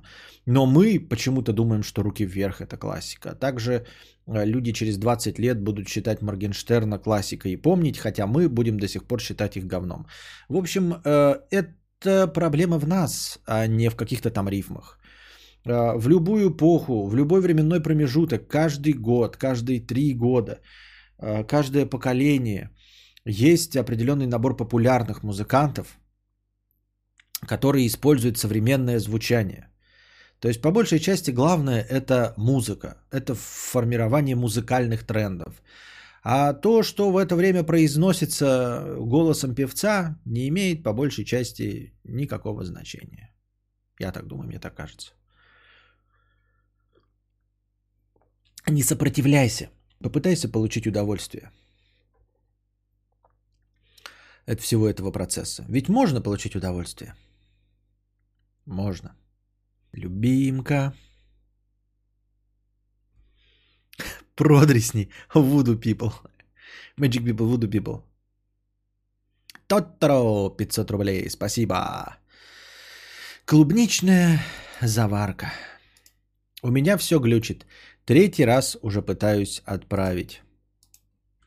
И в третий раз он пошел за елкой и принес ее. Но на дворе был уже май. А теперь наша постоянная рубрика «Простыня текста».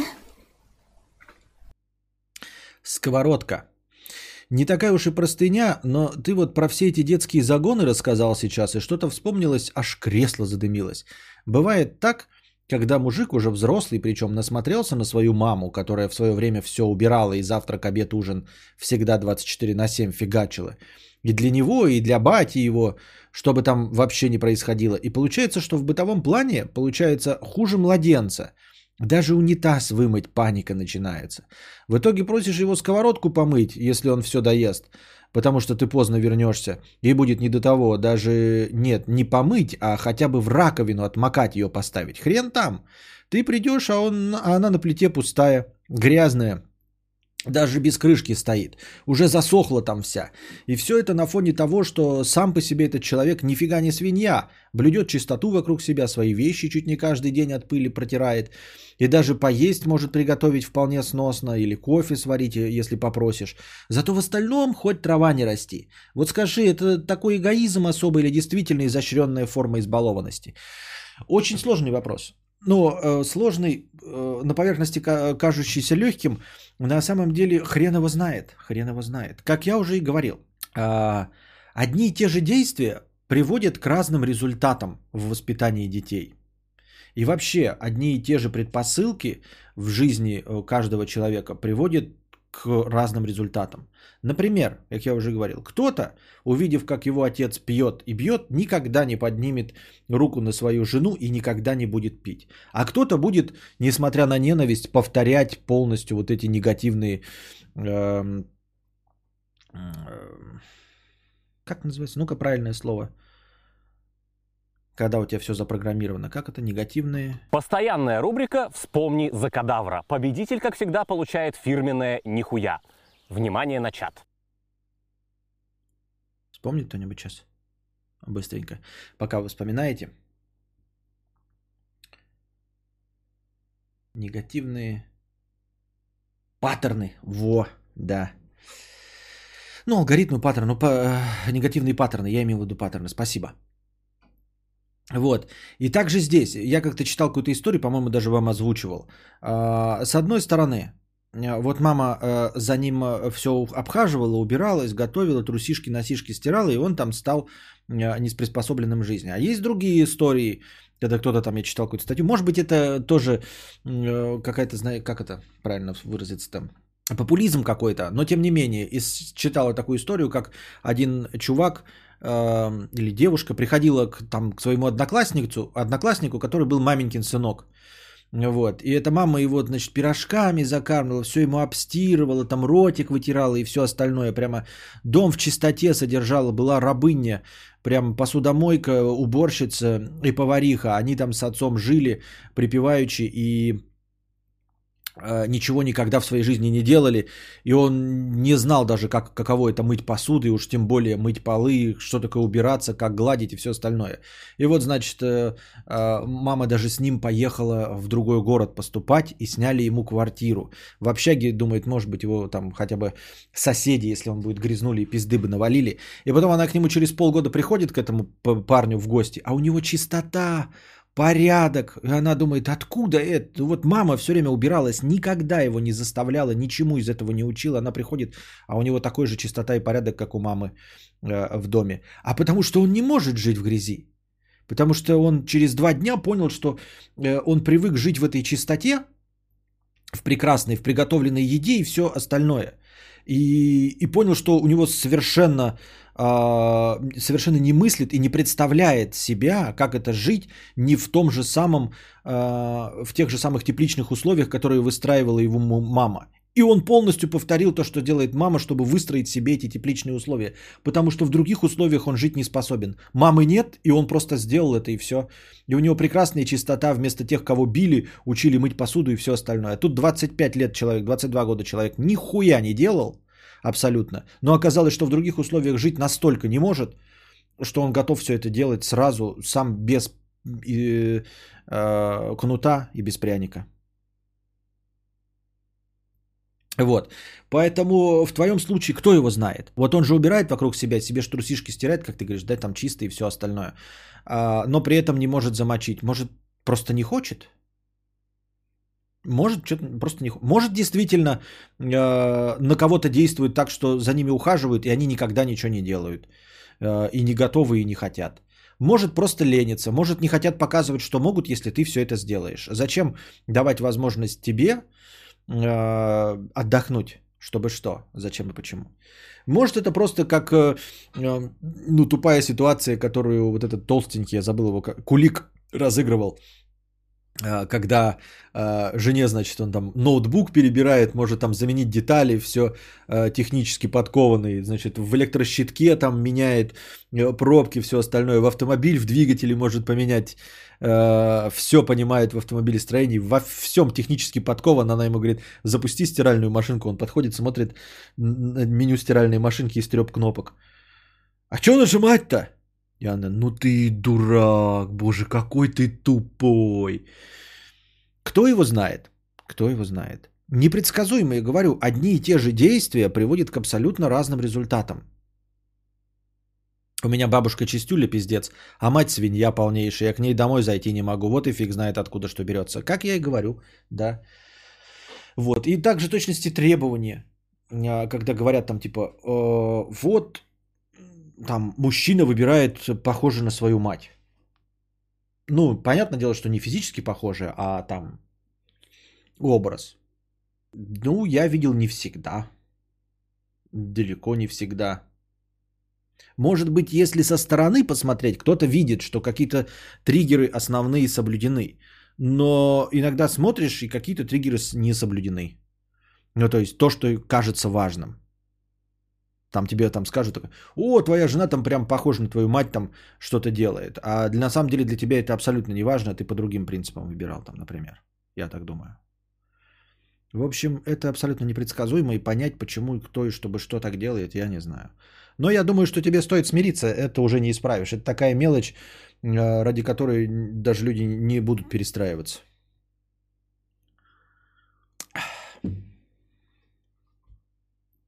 И менять себя.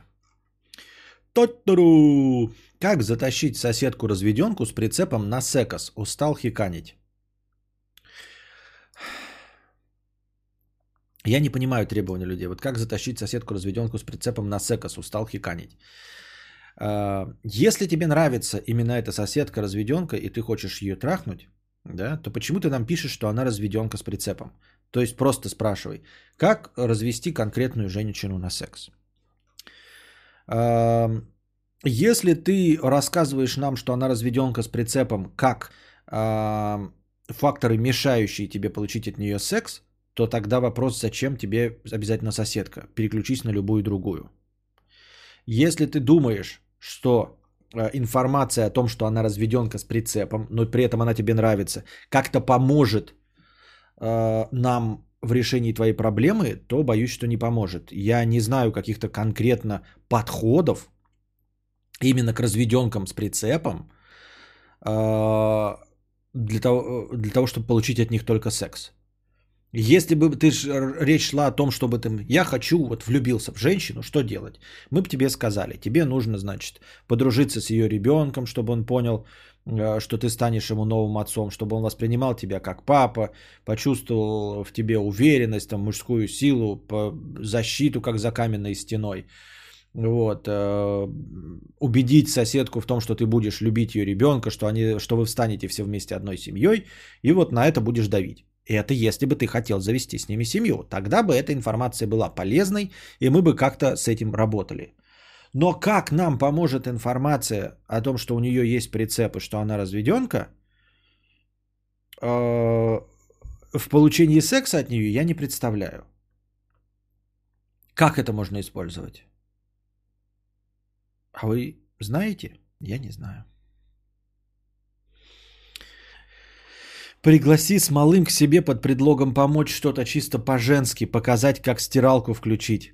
Малому включай на планшете Пеппу. Когда он залипнет, уводи в будуар. В будуар. Come to my будуар. О, кальмар, кальмар. Come to my будуар. Какой-то бред ты пишешь, Сережа. Какой-то бред. Ой, блядь, хоть хуйню мне какой-то пишите, блядь. На, забирай, не буду сейчас говорить. Какую-то хуйню, блядь. Я не говорю хуйню. Я так думаю, мне так кажется. Короче, сам лепи хинкали. Хинкали, хинкали, хинкали. Читал я, значит, вчера статью про а, путешествие во времени, но на конкретно одном примере.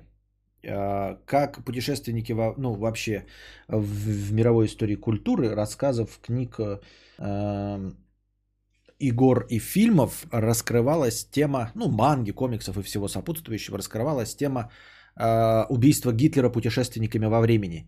Насколько это нужно, не нужно, зачем и почему, и чтобы что, и что движет такими людьми. Ну, и, естественно, самая популярная теория гласит о том, что ты ничего не изменишь. Вот, э, то есть просто история будет сопротивляться, потому что это слишком важное и значимое событие э, на протяжении истории человечества, что ты, ну, оно не позволит тебе что-то изменить. Э, естественно, изменение чего-то в прошлом не отменяет таймлайн, э, который существовал, ты просто... Э, разделяешь историю, запускаешь новый таймлайн, в предыдущий не уничтожается. Вот, потому что иначе будет парадокс того, откуда ты прибыл. То есть то время, откуда ты прибыл, оно все равно должно существовать. Потому что если ты убьешь Гитлера, то почему тогда отправишься из нового будущего? Из нового будущего новый ты не отправишься. Там будет копия тебя. Вот. Ну, в общем-то, банальные довольно идеи, как пытались убить. То есть там просто приведены масса примеров того, как это обыгрывалось в, ну, в литературе и во всем искусстве. Не особенно интересно, потому что большинство из вариантов вы так или иначе встречали и знаете, или, или много фильмов смотрели. Ну, понятное дело, что пытались убить в детстве. Там в детстве мало кто может его убить, потому что, ну, это же убить ребенка. Вот. Довольно популярная схема, когда убивают Гитлера, его место занимает какой-то другой человек, потому что э, были исторические предпосылки того, как все пошло. То есть процесс запущен, и личность не играет особенно важной роли. Об этом еще говорил э, Лев Толстой в «Войне и мире». Он ясно вот эту идею продвигал, что роль личности ничтожна. И процессы какие-то идут, и вне зависимости от того, там, Наполеон у, на царстве или кто-то другой. Вот, и также здесь довольно популярная схема, когда Гитлер убивается, а все равно происходит то, что происходит, занимает его место другой человек или еще что-то в этом роде. Вот. Но мне понравились две фишки, которые можно придумать, то есть можно придумать любые, да, схемы. Мне понравились идеи две, которые я оттуда, не то что подчеркнул, я же их использовать никогда не буду, но мне понравились две концепции. Вот. Во-первых, по-разному все смотрят на то, как убивать Гитлера. Когда его нужно убивать? В детстве, когда он ничего еще плохого не сделал, он же множество совершает, наверное, и нормальных поступков до того, как становится политическим этим. Ну, художник живет, там картины, может, какие-то рисует, может, он на кого-то влияет неочевидным образом в хорошем плане. Это потом он становится плохим. В какой момент его убивать, да? Для того, чтобы все, ну... Эм, убив, например, Гитлера и предотвратив Вторую мировую войну, мы не сделаем прививку от насилия нашей цивилизации. То есть, если не показать ужасы войны Второй мировой и такое огромное количество смертей, то, возможно, потом станет хуже. То есть... Люди не будут бояться ядерного оружия, таких кровавых бомбардировок Дрездена, э, Холокоста и всего остального. И мы оттянем этот момент лет на двадцать, а через двадцать лет совсем будет разрушительная война, потому что люди не привиты от всего этого. Но зато на двадцать лет продвинется технология убийства. А люди, как непуганные мрази, начнут друг друга мочить уже совсем другими видами оружия массового поражения.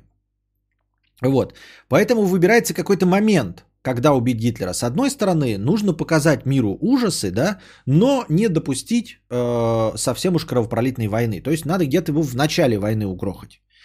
Вот, выбирается какой-то там, например, например, в начале войны или в середине войны, или в конце. А в конце зачем убивать? И вот, и представьте себе, вот одна мне концепция понравилась, да, возможно, она для вас очевидна, потому что она где-то существовала в мангах или еще что, в чем-то, да. Что значит существует эта вот война, Вторая мировая, вот, и Гитлер в этой войне в конечном итоге проигрывает, ну, ну, то есть в нашей истории он проигрывает, вот, но отправляются путешественники во времени, чтобы убить его, когда он не совершил еще очень много всего, то есть совершил массу злодеяний, но...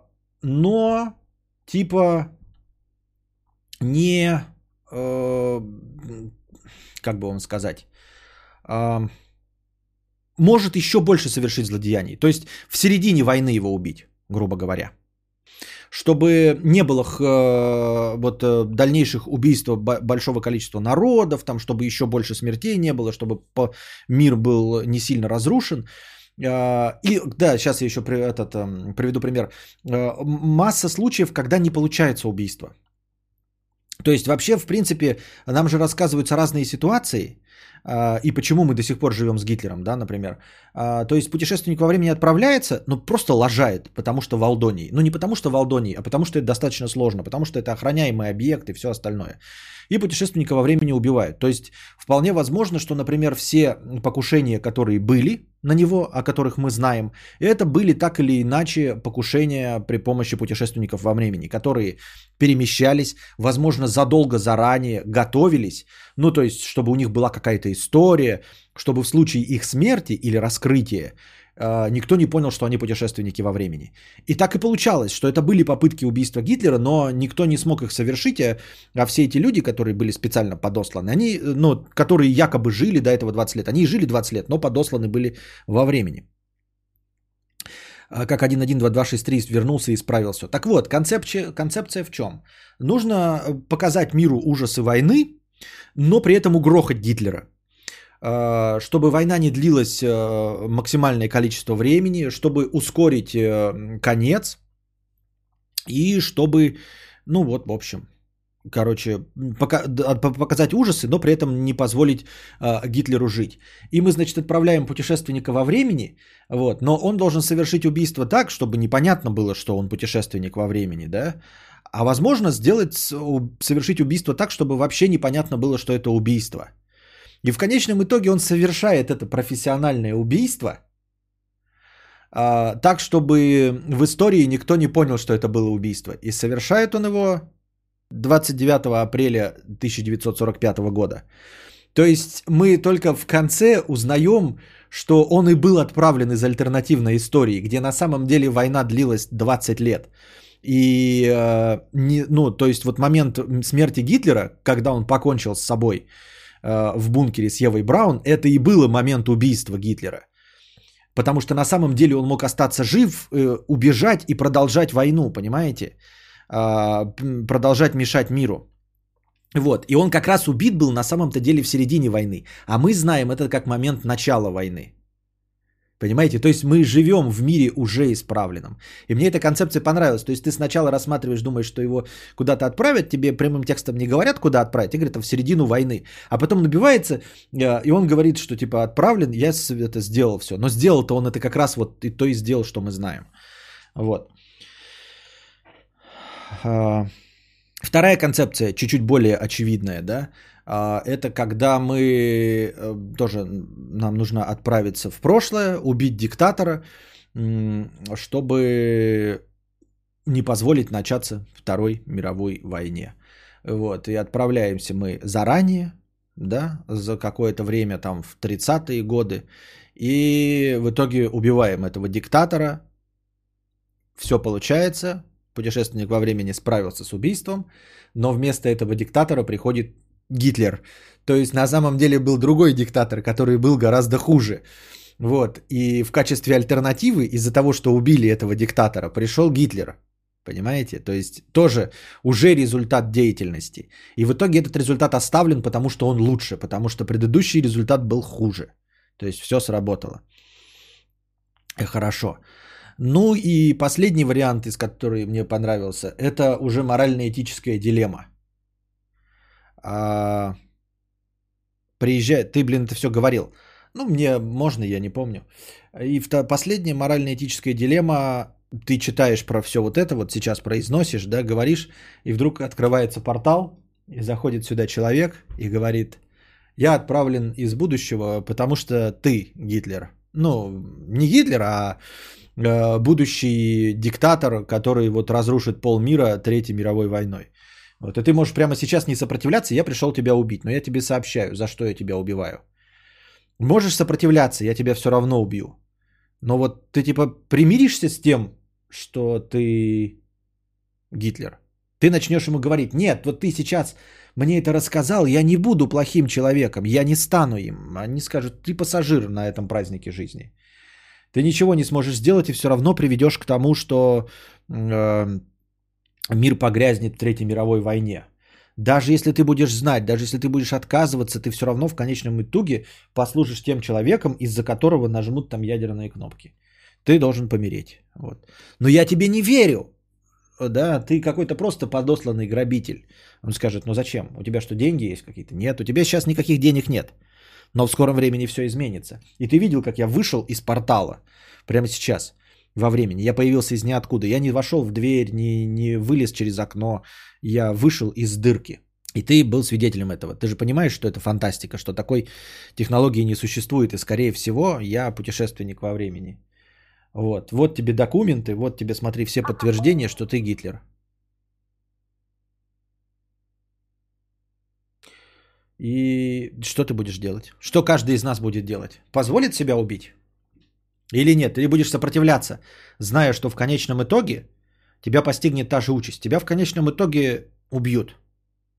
Ты проиграешь, но при этом унесешь с собой миллионы жизней. Да, проживешь сейчас вот в богатстве, но миллионы людей будут страдать, и ты точно попадешь в ад. Ну или не в ад, а останешься э, в истории как худший человек. И возможно, возможно, даже тебя э, убьют вместе, ну и твои родные все умрут. Но если мы тебя сейчас убьем, то твой ребенок останется без отца, твоя жена останется без мужа. Весь мир будет целым.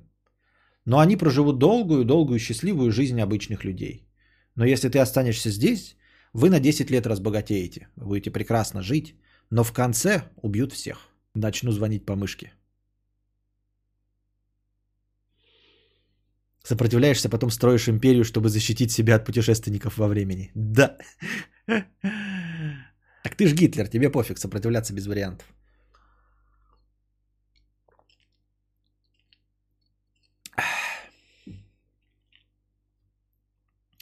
Тот Туроу двести рублей пристыдил меня, Костик. Не учишь плохому, спасибо. Cold Brew сто пятьдесят рублей. Пережили вместе э, весь карантин без ссор и не настоебили друг другу. Можно жениться. Согласишься? Вне зависимости от ответа, какие, по твоему мнению, есть факторы того, что жениться на конкретно этом человеке? Прошу прощения женщине, точно стоит. Нет никаких... Э, э, однозначных объективных факторов, нужно жениться или нет на конкретной женщине. Ну или на конкретном партнере, ну если ты женщина. Я имею в виду, что даже такие восп... высокопарные и пафосные вещи, как любовь, страсть, это не причина жениться.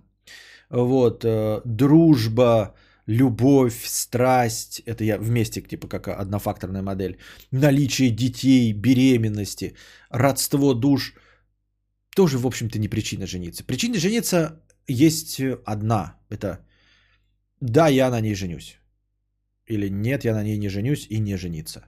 Все, больше нет никаких эм, критериев, по которым можно это понять.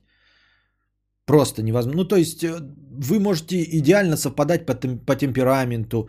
А, тебе будет нравиться, что она убирается и готовит, она будет чистюлей, и вы все равно в конечном итоге разведетесь, потому что она влюбилась в кого-то другого через два года. Или ты влюбился в кого-то другого через два года. Вот. И это не отменяет того, что в два года можно пожить в прекрасном браке, опять-таки. Понимаешь, слишком много всяких критериев, влияющих на все это. Жениться, не жениться, я не знаю. Это пока науки не в курсе. Но, естественно, это все для юмора рассказывается. Что если вы не рассорились там во время совместного покры... поклейки обои и ремонта в квартире, значит, вы переживете все, что возможно. Вы все, возможно, переживете. Есть люди, которые вместе переживают там рак одного из супругов, а потом все равно разводятся. Просто разводятся и все. Пережить вместе что-то говорит о том, что вы можете что-то вместе пережить и больше ничего. То, что вы не настоебили друг другу и без ссор пережили карантин, говорит о том, что вы можете не настоебать друг другу и пережить без ссор карантин. Вот о чем это говорит. А стоит вам жениться или нет, должны принимать решение вы. По одному простому. Вот хочу жениться, женюсь. Не хочу жениться, не женюсь. Все. Пройти с партнером через болезнь, бедность, ремонт, совместный отдых, месячный, похмелье. Если не разосретесь, женитесь, умножайтесь. Да, да тупость это, тупость. Пройти с партнером через болезни, бедность, ремонт, совместный отдых, месячные похмелья, а потом просто влюбиться в другого человека. Ну и все. Ну и вот ты хуй тебе на воротник. Что ты хочешь, то и делай. Вообще это не показатель ничего. А можно жить вечно годами друг друга, пизди друг друга, подсыпая друг другу яд, ненавидя друг друга, месяцами не разговаривая, и можно пятнадцать лет так в браке прожить. А можно и до смерти одного из участников. То есть прожить долгую счастливую жизнь, ну, счастливую жизнь. При этом эм, ни в грош друг друга не ставя, унижая, оскорбляя, я говорю, э, находясь в ссорах по месяцам, э, не занимаясь друг с другом сексом, но формально находиться в браке. А другие люди там бешено любят друг друга, но там ревнуют или еще что-то и расходятся через месяц. Ну вот ни о чем, это просто разговор впустую. Поэтому э, переживание болезней, там, трудностей, еще чего-то, ни о чем не говорит, просто ни о чем. В дурке, кстати, вряд ли путешественник во времени убьет. Да вообще, наверное, путешественнику во времени сложно будет. Мы же знаем, что путешествует во времени голыми. Алло, дурка, я новый Гитлер, за мной пришли из будущего, заберите меня. Тут мне уже кидали это, ссылку на телефон в мышке, так что звонить по мышке можно и не только в дурку. Знакомого бабка говорила деду всю жизнь, когда ты уже сдохнешь, а дед ей, а когда ты перестанешь пиздеть. Вот такие дела. Вот такие дела. Все, мы дошли до конца э, сегодняшнего настроения. Надеюсь, вам понравился сегодняшний подкаст. Э, очень постараюсь следующий, естественно, не так поздно начать. Все-таки мы как-то переключаемся на... Э, стримы ранние, несмотря на то, что мы их еще и начинаем сразу. Дядя Костя, а Сэмка сегодня выйдет хералий собирать? А скиньте мячик. Вообще сегодня по расписанию Сэмка должен выйти хералий собирать. Но вот я не знаю пока, как по настрою. Вы хотите так поздно смотреть, как Сэмка хералий собирает? С херали. Готовьте свои добровольные пожертвования на завтра. А пока держитесь там. Вам всего доброго, хорошего настроения и здоровья.